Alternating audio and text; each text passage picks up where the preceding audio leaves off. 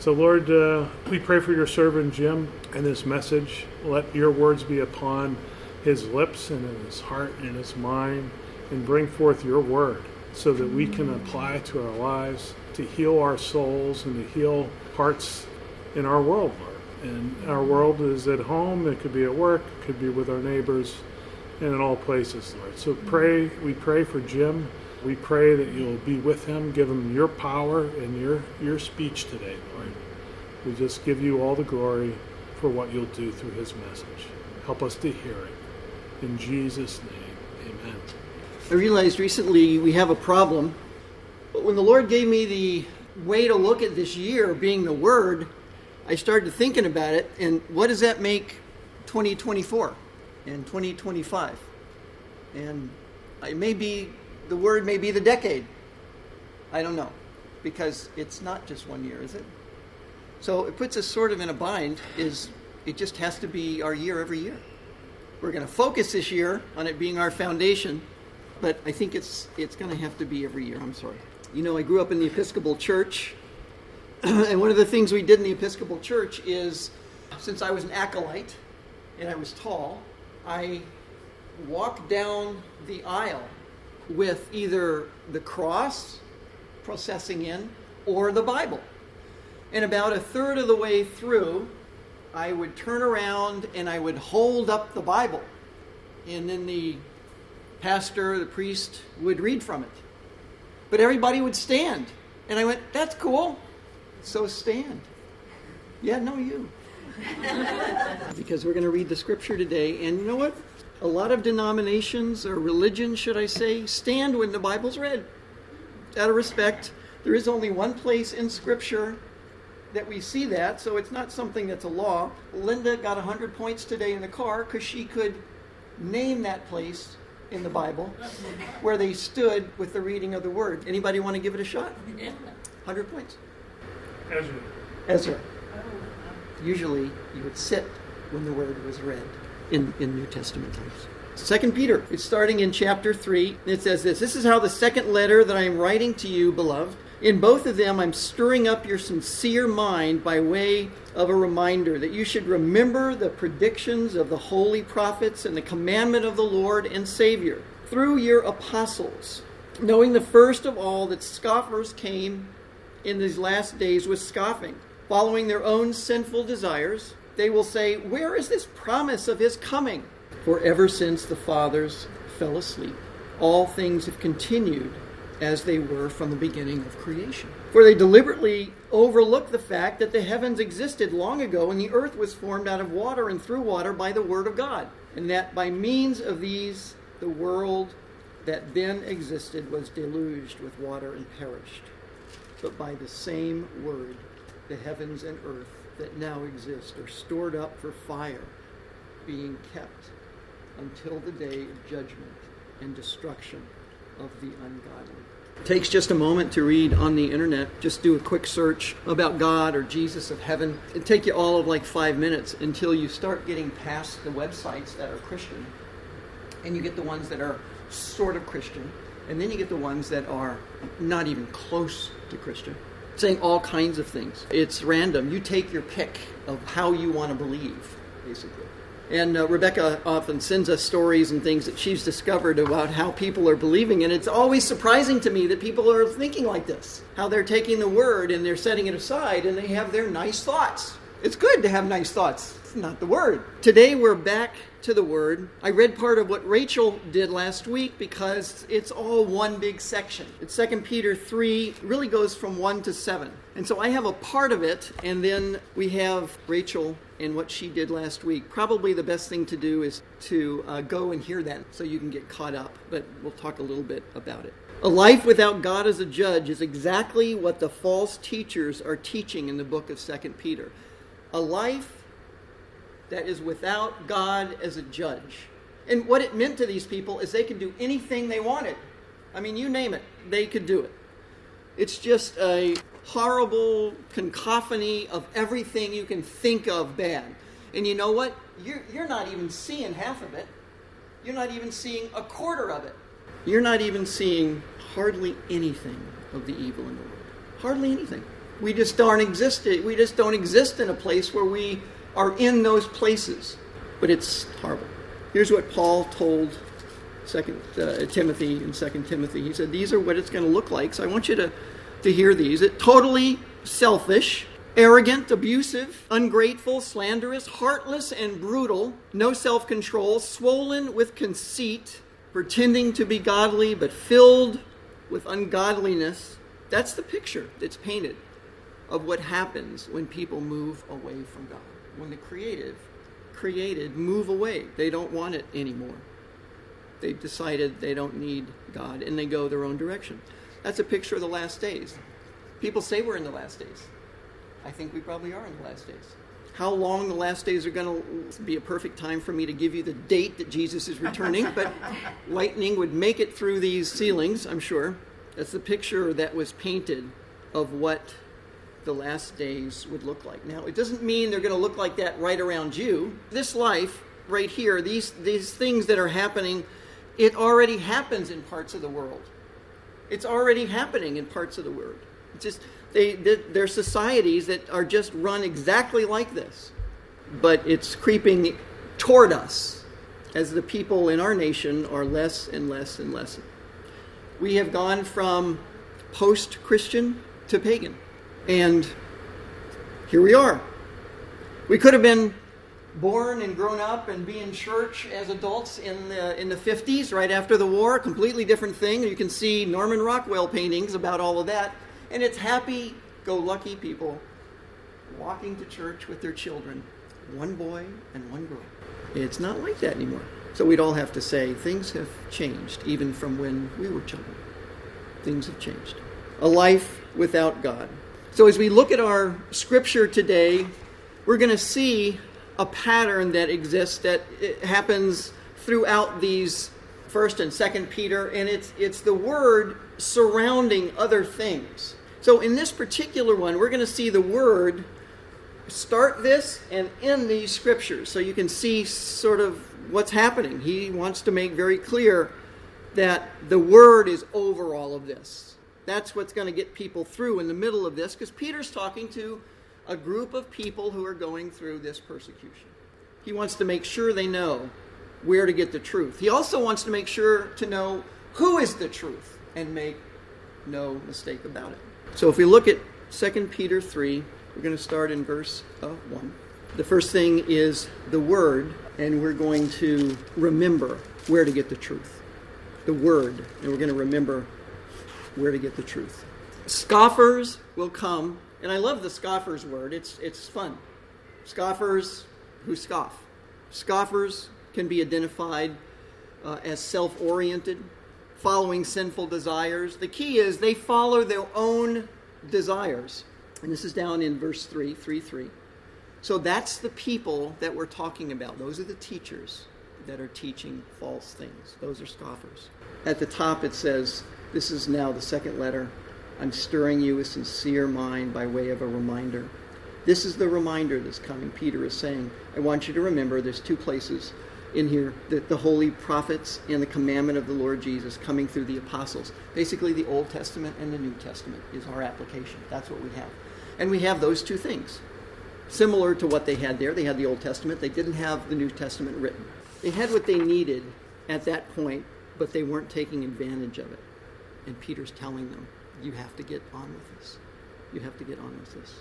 So the word, remember where you get the truth. So that was covered when Rachel spoke last week. So get Pastor Rachel's tape and you'll be able to get the whole picture of that. So in 3 3, it starts with these scoffers, as we just talked about, and this is a, a very odd group of people in the fact that they are mockers of God. I don't know if you have ever been mocked if you've ever been in a position where you've been made fun of brutally, uh, made fun of so it's to the point of, of crying, uh, brutally in the fact that, that it's, there's the threat of violence. This is the seriousness of what it means by being a scoffer. They're self oriented, they want only what they want. They're, they follow their own desires, the scripture says. They are not a saying, I want to do what God wants. That's just how you're going to know.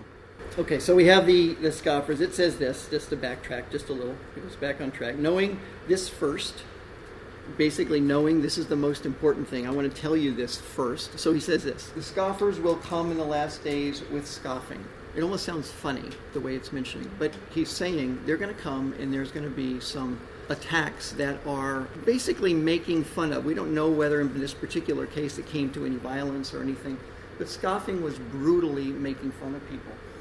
I've experienced this. I, I was uh, definitely an odd duck out when I came from Texas to Michigan, and um, it was just very, very difficult uh, for me with people calling me names and making fun of me and wanting to beat me up and, and doing it a few times. But it was scoffing that came to the point of me being terrorized. Did I realize it at that point? I really didn't. You don't as kids. You just kind of go, okay. I, didn't, I don't even think I told my mom at all about it. But it went on for, for years. And then we went to another school where my dad was the history teacher. And they didn't like my dad's teaching. So he took it out on me. So more scoffing, more, you know, horrible things said, uh, rocks thrown through our window at home, kids coming, following my dad and I out by the car, yelling out horrible things. That's what it was similar to. These people are going to come and they're going to make fun of the faith. They're going to just make fun of it, and it's going to be brutal. And if you look online, it already is pretty brutal, where people are making fun of, of Christians.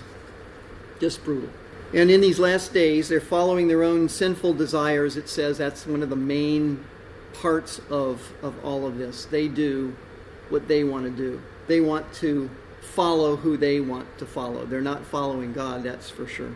Uh, Linda and I learned early on in our faith to ask questions when being asked to go to things, like a movie or an event or concerts or to read books or um, whatever it happens to, to be. Things that may have seemed innocent. But we found out the event maybe is not all that innocent, but people were still leading us to go see it. So you have to be careful they're following their own desires. So they're not following the Lord. You have to have a pretty high standard where we are sitting in these seats, knowing that people are going to challenge your faith. There is not, by the way, this ease to it where you can just say, I don't think so. It's not ever that easy. There's pressure, there's things, you're working with people, you're, uh, you're in church with people. There are things that are said and done that convince you that maybe they're right. And that was the problem right here. And then after this, it says this about them following their own sinful desires. They said this Where's the promise of this coming? So the challenge, that's the challenge that's going to come next the deceiving, the questions. Anybody ever remember anything else in Scripture where this happened? like the garden? Did God actually say, yeah, uh, temptation with Jesus? If you are the Son of God, command these stones.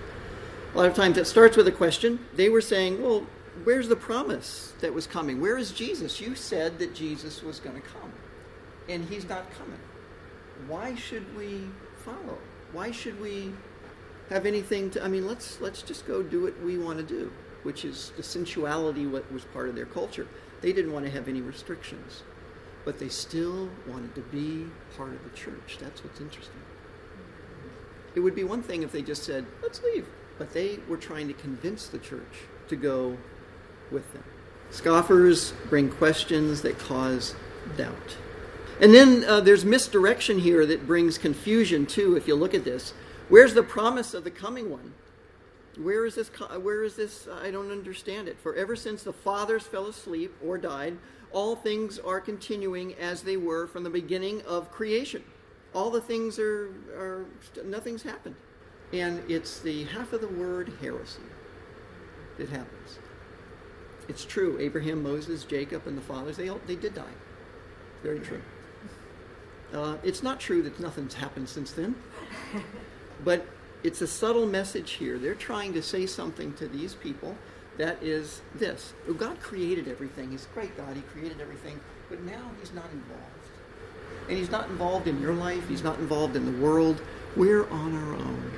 So It says uh, in 3 5 that they did this deliberately to bring this confusion. So, not just a mistake, there's a purpose in bringing this misdirection to people. There is a uh, protection God gives us against these subtle heresies, by the way. It's, it's called the Word and the Spirit. So we fill our lives with the truth of Scripture. Get it in. We just get it in. People have said to me, you know what? I don't understand. I just, I, am going to I don't read it. I've read it once. Do I have to read it again? I'm going, it's the Bible, you know.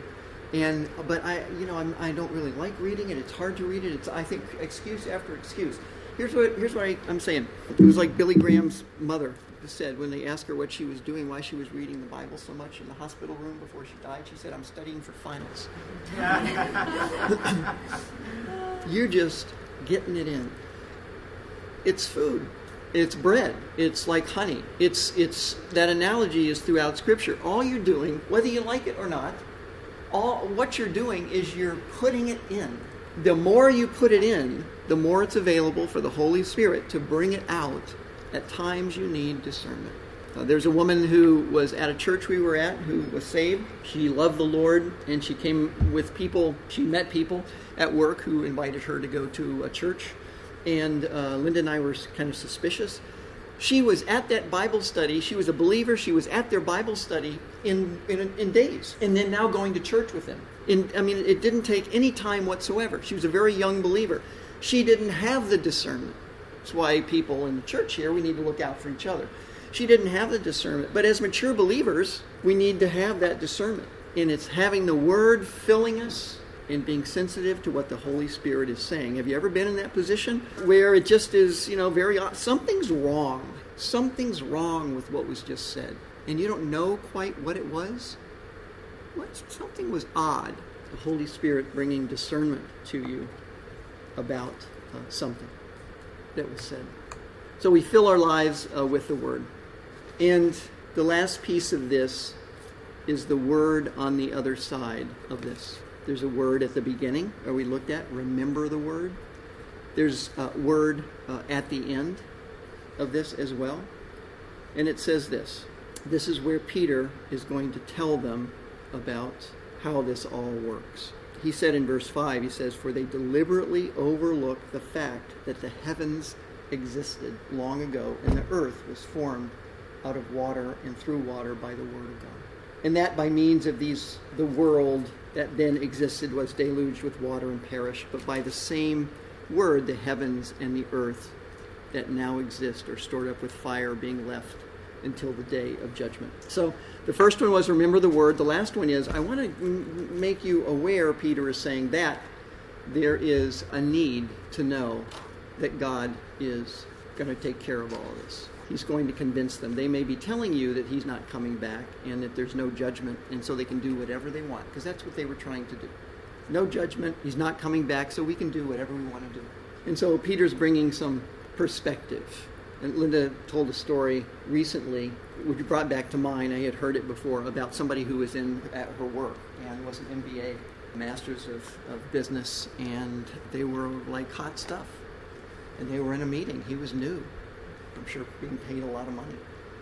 And as he sat in that meeting, all the bigwigs are there. You know, if you've been in those kinds of meetings, they kind of were sitting and they're there. And the, the main person was saying things like, well, we should, you know, do this and do this and do this. And even like directors and, and associate VPs and everybody are kind of going like, right, because that's what you do, right? That's what you do. But he's a new MBA. He's filled with all his learning and knowledge, and he he butts in. And he goes, Well, you know, no, we, we shouldn't do that at all. We have another thing that we should do. this is that, that's not going to work. And everybody around the room, I'm sure, is going like, uh oh. And Linda's boss called her in immediately and said, and before she said it, Linda was, I know. I'll talk to him. Well, she went to talk to him, and what she said is, she said, I want to just let you know his name, gave his name. I just want to let you know that it's not school. You know, here we don't get F's. Here we get fired. Okay. he changed right away. He changed immediately. So there's some perspective he got.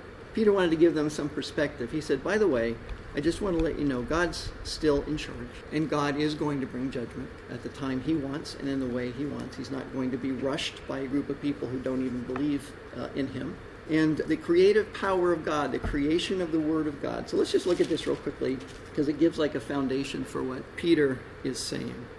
For they deliberate, they deliberately overlook the fact, Peter says, that the heavens, this is in verse uh, 5, that the heavens existed long ago and that the earth was formed out of water, through water, by the word of God. So the gathering of the waters, God created the world, and the earth was formed out of water by the word of God, the power of God's word to bring it to earth, into to bring the earth into existence.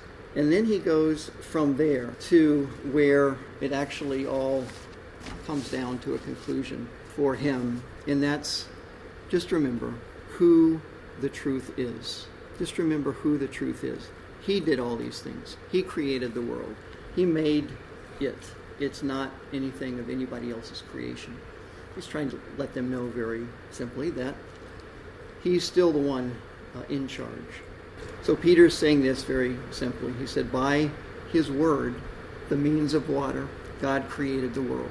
And there's an indication from this that's interesting that, that uh, solid things in creation were came from liquid, which is like try to do that, almost impossible.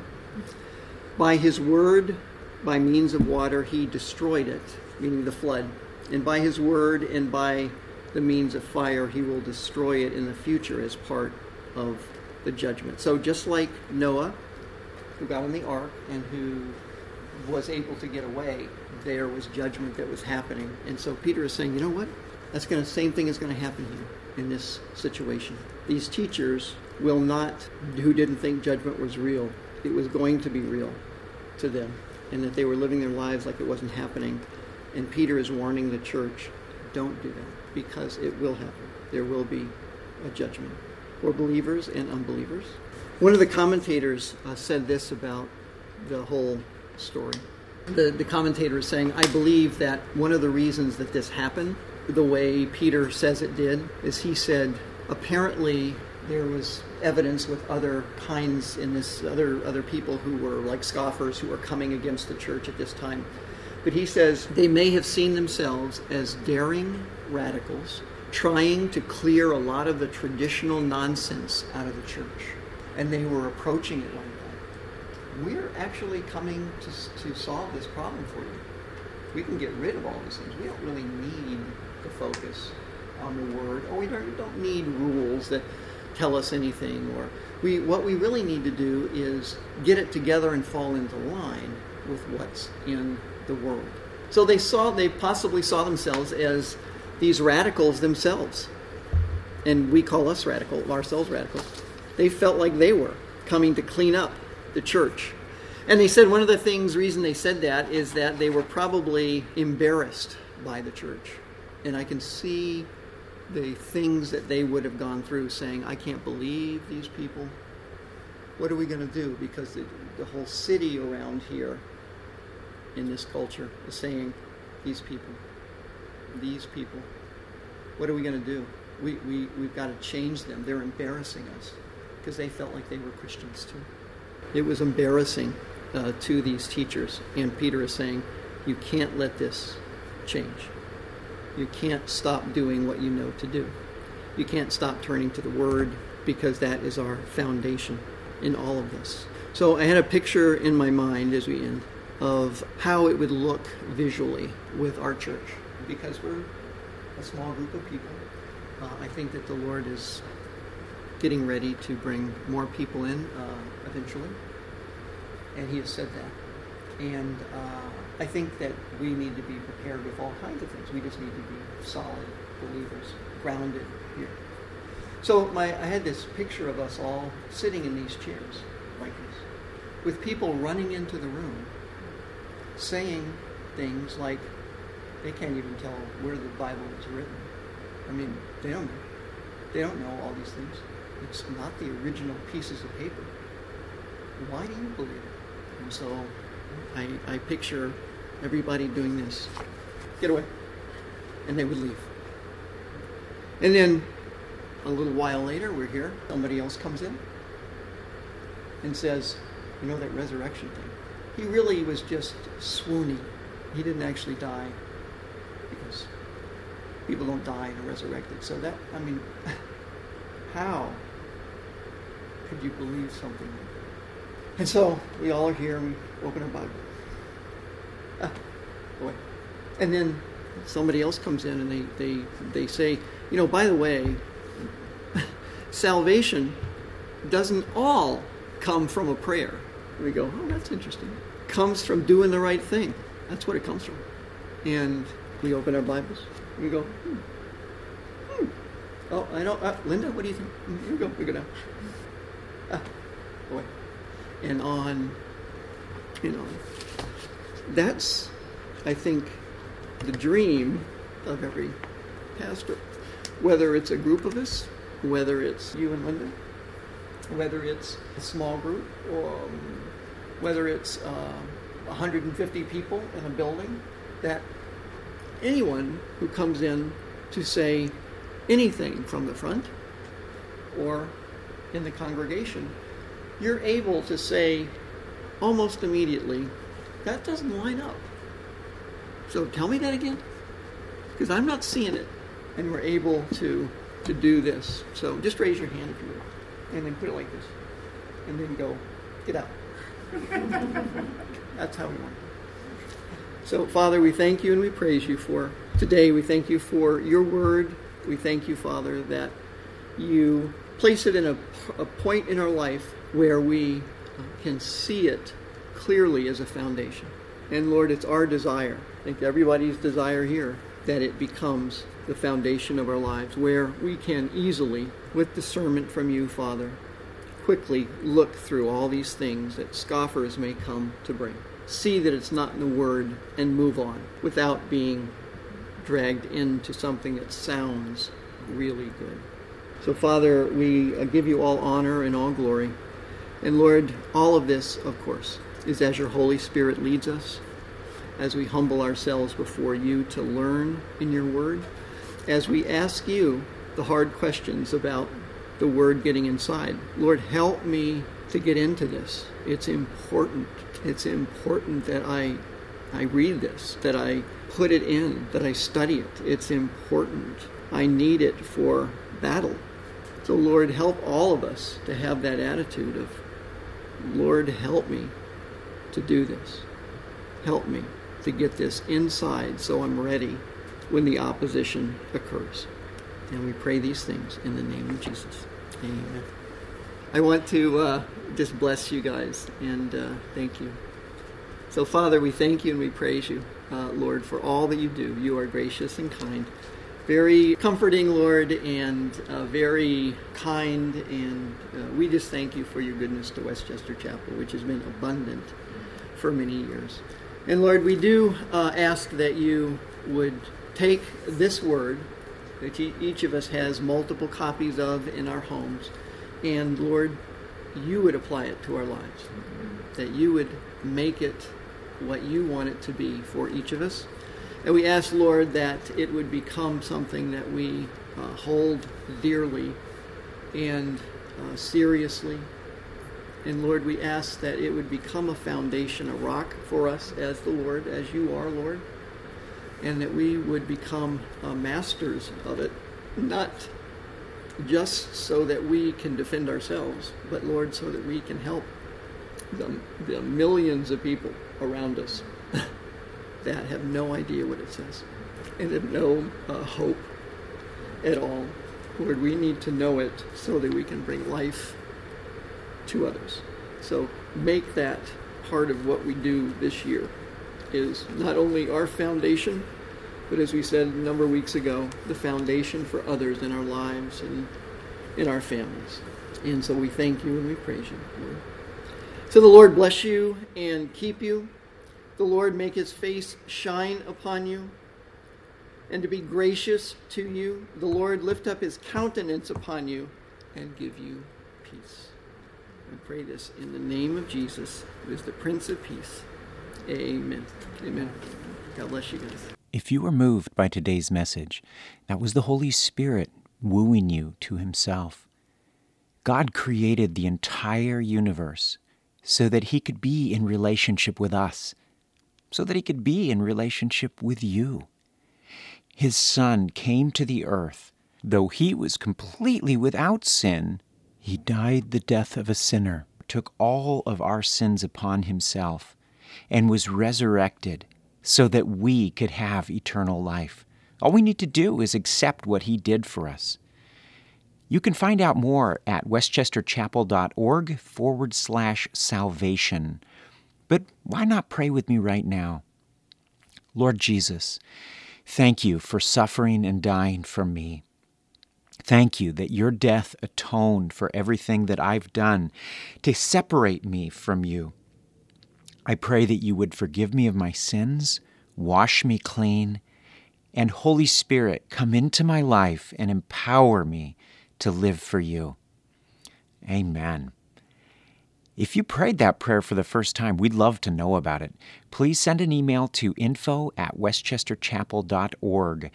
Now, our website is under construction right now, so these links may or may not work. But if you go to westchesterchapel.blogspot.com, in the right hand column, you'll see an article on salvation and a way to get in touch there. If you live in or near Westchester County, we hope you'll join us. Find out when we're meeting at westchesterchapel.org. Again, that website may be under construction, but be patient with us.